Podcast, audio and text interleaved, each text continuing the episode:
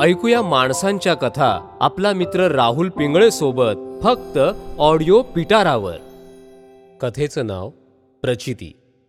लेखक आणि सादर करते राहुल रमाकांत पिंगळे.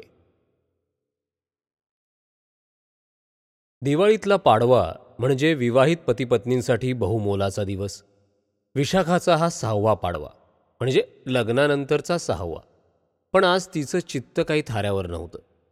तिने जे काही प्लॅन्स करून ठेवले होते पाडव्याचे ते जीतने म्हणजेच तिच्या नवरोबाने आडवे केले होते.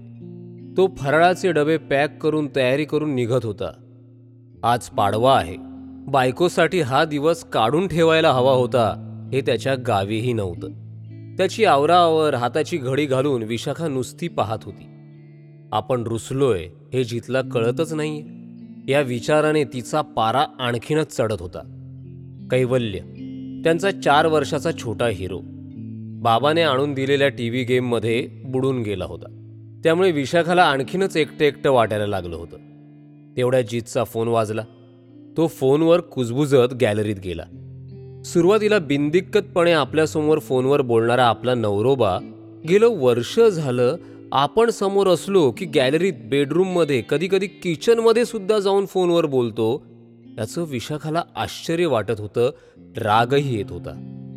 आणि आश्चर्य अधिक राग यांची बेरीज होऊन संशय नावाचं उत्तर तयार व्हायला लागलं होतं. गेली आठ वर्ष म्हणजे लग्नाआधीची तीन आणि लग्नानंतरची पाच वर्ष. आपल्यावर वेड्यासारखं प्रेम करणारा जीत असं का वागतोय या प्रश्नाच्या घेऱ्यात विशाखा आता अडकली होती. वरून शांतपणे पण आत खळाळणारा ज्वालामुखी अशा अवस्थेत ती जीतची तयारी पाहत होती. नेहमीप्रमाणे जीत हँडसम दिसत होता. पण आज जरा जास्तच. छान गुलाबी रंगाचा कुर्ता पायजमा पायात चक्क कोल्हापुरी चपला कर कर आवाज करणाऱ्या. पण त्या करकरीचा आवाज विशाखाला आता नकोसा वाटत होता. जीतला थांबवून विचारूया का? नक्की कुठे जातोयस ते? पण तो आपल्याला खरं सांगेल? आणि जीतला सतत प्रश्न विचारलेले अजिबात आवडत नसत. तो कधी चिडायचा नाही पण एकही शब्द न बोलता निघून जायचा आपल्या कर्तव्यासाठी. पण आता ज्वालामुखीवर संयम आणत विशाखाने हाक मारलीच. जीत! अरे ऐकतोयस का? बोल ग I have only two minutes बोल बोल बोल. जीत सगळं आवरत बोलला. काही इम्पॉर्टंट आहे का? पुढचा प्रश्न त्यानेच विचारला.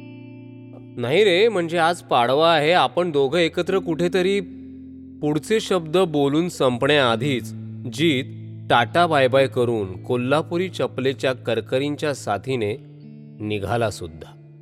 स्त्री किंवा पुरुष दोघांच्याही डोक्यात संशयाचं भूत घुसलं की ते त्याला असं काही झपाटतं की खरं भूतही पळून जावं. आपल्यापेक्षा याला कोण एवढं महत्वाचं वाटतंय? याचा छडा आपण आज लावूयाच. या विचारांच्या साथीने आपल्या नव्या कोऱ्या हाय हिलच्या सँडल्स घालून विशाखा घराबाहेर पडली सुद्धा. कोल्हापुरी चपलांचा पाठलाग हाय हिलच्या सँडल्स करत होत्या. कोल्हापुरी चपला भलत्याच आत्मविश्वासाने वेगाने चालत होत्या. पण संशयाच्या भूताने झपाटलेली सँडल्स मात्र अडखळत धडपडत ठेचकळत चालली होती. सगळीकडे कारने जाणारा आपला नवरा आज टॅक्सीने जातोय चक्क. नक्कीच पाणी मुरतंय. या विचारांसोबत विशाखाने दुसऱ्या टॅक्सीतून जीतचा पाठलाग सुरू केला. टॅक्सीचा वेग आणि डोक्यातल्या विचारचक्रांचा वेग याची एकमेकांशी जणू स्पर्धाच सुरू झाली होती. टॅक्सी पुढे चालली होती आणि विचारांचं चक्र मात्र रिव्हर्स गिअरमध्ये मागे चाललं होतं. जीत सोबतची ती पहिली भेट. मग त्या भेटीतून पुढे झालेली घट्ट मैत्री आणि मग मैत्रीचं नकळत प्रेमामध्ये आणि प्रेमाचं मग लग्नामध्ये झालेलं रूपांतर.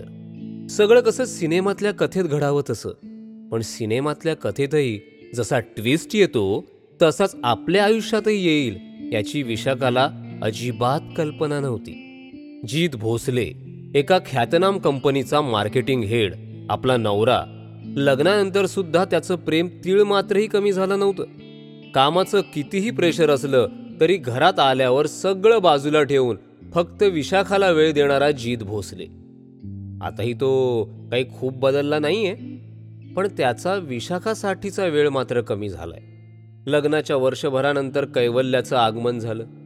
हम दोचे हम दो और हमारा एक झालं. कैवल्यसाठी रात्र रात्र जागणारा जीत भोसले. आपल्याला सुद्धा जरा काही झालं तर धावपळ करणारा जीत भोसले.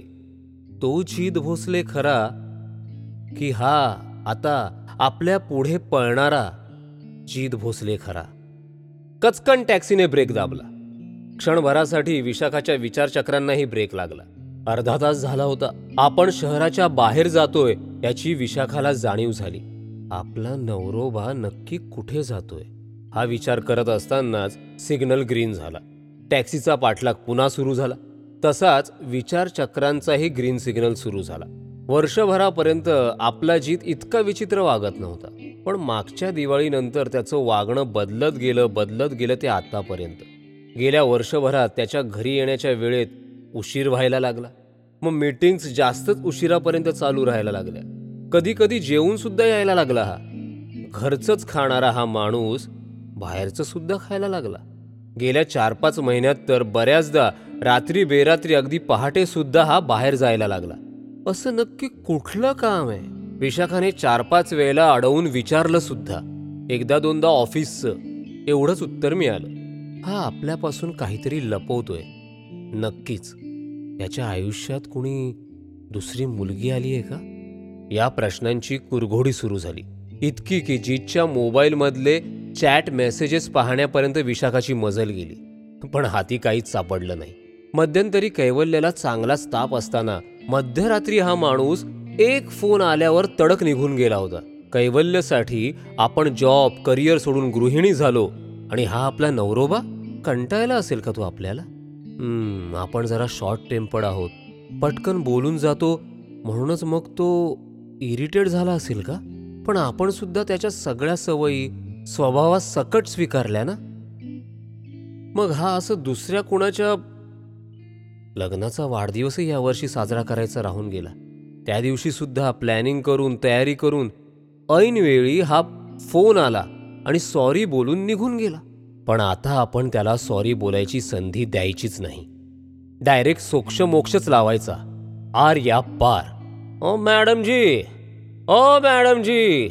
ओ टॅक्सी रुक गई देखो. ओ मॅडमजी. क्या हुआ? भानावर येत विशाखाने विचारलं. मॅडम जी टॅक्सी रुक गई देखो. विशाखानं पाहिलं जी टॅक्सीतून सगळे फराळाचे डबे काढत होता आणि एका माणसाकडे देत होता. त्याने टॅक्सीवाल्याचे पैसे दिले. क्षणार्धात विशाखाने सुद्धा पर्समधून पैसे काढले. अरे मॅडम छोट्टा नाही हा छोट्टा दे दो. एरवी या वाक्यावर टॅक्सीवाल्याशी हुज्जत घालणारी विशाखा रहने दो तुम्हारे पास असं म्हणत चक्क टॅक्सीतून उतरली. उरलेले पैसे न घेता कारण तिचा फोकस आता एकच होता जीत तिचा नवरोबा. आता त्या सँडल्स एका वेगळ्याच आवेशात त्या कोल्हापुरी चपलांचा मागोवा घ्यायला लागल्या. चपला उजव्या बाजूला एका गल्लीत वळल्या. सँडल सुद्धा थांब आता रंगेहात पकडतेच. या आविर्भावात गल्लीत वळल्या. गल्लीतून जाता जाता समोर एक मोठं लॉन दिसलं आणि सँडल्स त्या लॉनच्या गेटवरच खेळल्या. कारण समोरचं दृश्य हे अविश्वसनीय होतं. त्या कोल्हापुरी चपला अनेक वयस्कर चपलांसोबत रमल्या होत्या. जवळपास पन्नासच्या आसपास आजी आजोबा हसत खिदळत जीतच्या आसपास जमले होते. त्याला मिठ्या मारत होते. जीत त्यांना वाकून नमस्कार करत होता. स्वतःच्या हाताने फराळ भरवत होता. विशाखा दिगमूड होऊन हे सगळं पाहत होती. गेटवरची ठळक अक्षरातली पाठी तिला दिसली. आधार वृद्धाश्रम. आता विशाखाला आधाराची गरज होती. कारण तिच्या संशयाच्या भूतातून ती मोकळी झाली होती. तिची सँडल्स शर्मेनं वळली. तेवढ्यात तेवढ्यात कोल्हापुरी चपलांची करकर त्यांना जाणवली आणि ती सँडल्स त्या चपलांसोबत जाऊ लागली आतल्या वेगळ्या विश्वात. जीतने काहीही न विचारता चौकशी न करता तिला त्या आजी आजोबांमध्ये नेलं. एक सरप्राईज म्हणून आजी आजोबांना आपल्या बायकोची ओळख करून दिली. आजी आजोबांना हे सरप्राईज खूपच आवडलं. खरं तर एकाच वेळी म्हणजे त्याच वेळी विशाखासुद्धा सरप्राईजच अनुभवत होती. मग फराळासोबत गप्पा रंगल्या जितचं कौतुक करायला सगळे आजी आजोबा पुढे येत होते. तो कसं आमचं मनोरंजन करायला तब्येत बिघडली तर रात्री बेरात्री कधीही धावपळ करत होता हे अभिमानाने आनंदाश्रूंच्या साथीने सांगत होते. स्वतःच्या पोटच्या पोरांनी नाकारलेल्या या आईबापांना जीतच्या रूपात एक मुलगा लाभला होता. मागच्या दिवाळीला झालेली जीतशी भेट ते आजची दिवाळी हा सारा प्रवास हा सगळा काळ विशाखाच्या नजरेसमोर त्या वृद्ध आजी आजोबांनी जिवंत केला. आणि या सगळ्यात संध्याकाळ कधी झाली ते कळलंच नाही. शेवटी सगळ्यांचा निरोप घेऊन कोल्हापुरी चपला आणि सँडल्स आता एकत्र निघाले. टॅक्सीमध्ये दोघंही शांत बसले. विशाखाला जीतच्या नजरेला नजर भिडवायची सुद्धा लाज वाटत होती. जीत खूप थकला होता. त्याने खिशातून एक कागद काढला आणि विशाखाच्या हातात दिला. ते चक्क पत्र होतं. सध्याच्या मेसेजेसच्या जमान्यात आपल्या नवरोबाने आपल्याला चक्क पत्र लिहिलंय हे पाहून विशाखाला आणखीन भरून आलं. पत्र उघडताना हातांची थरथर होत होती. जीतची अक्षरं आता विशाखाच्या मनावर हळूहळू उमटत होती.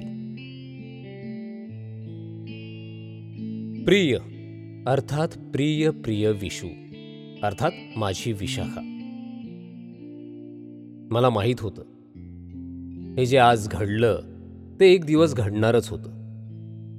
पण मला तुझी का कोण जाणे भीती वाटत होती. तू समजून घेशील की नाही? कारण तुला इतर म्हणजे दुसऱ्यांच्या आयुष्यात ढवळाढवळ केलेली आवडत नाही ना?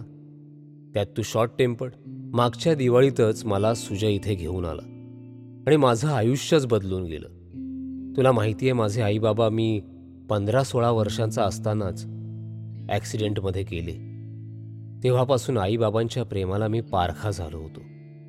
तुझ्या रूपात ती कमतरता भरून निघाली पण पण इथे आल्यावर ती खऱ्या अर्थाने पूर्ण भरून निघाली.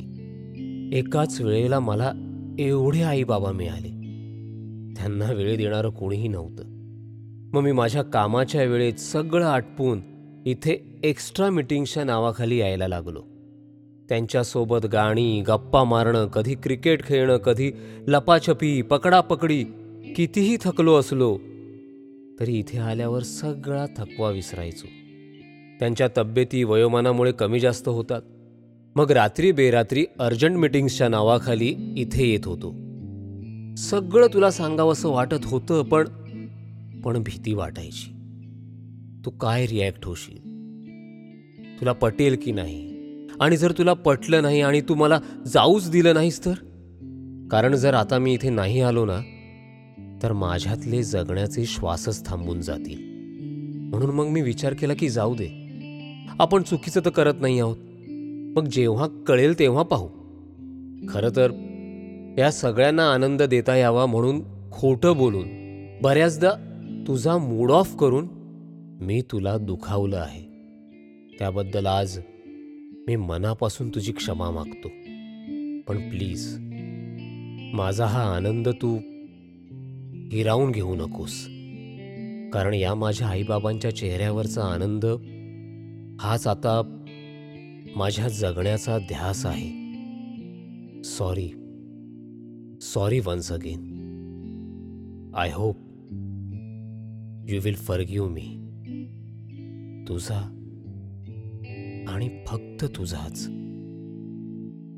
जीत. पत्रावर अश्रूंची टपटप बरसात सुरू झाली.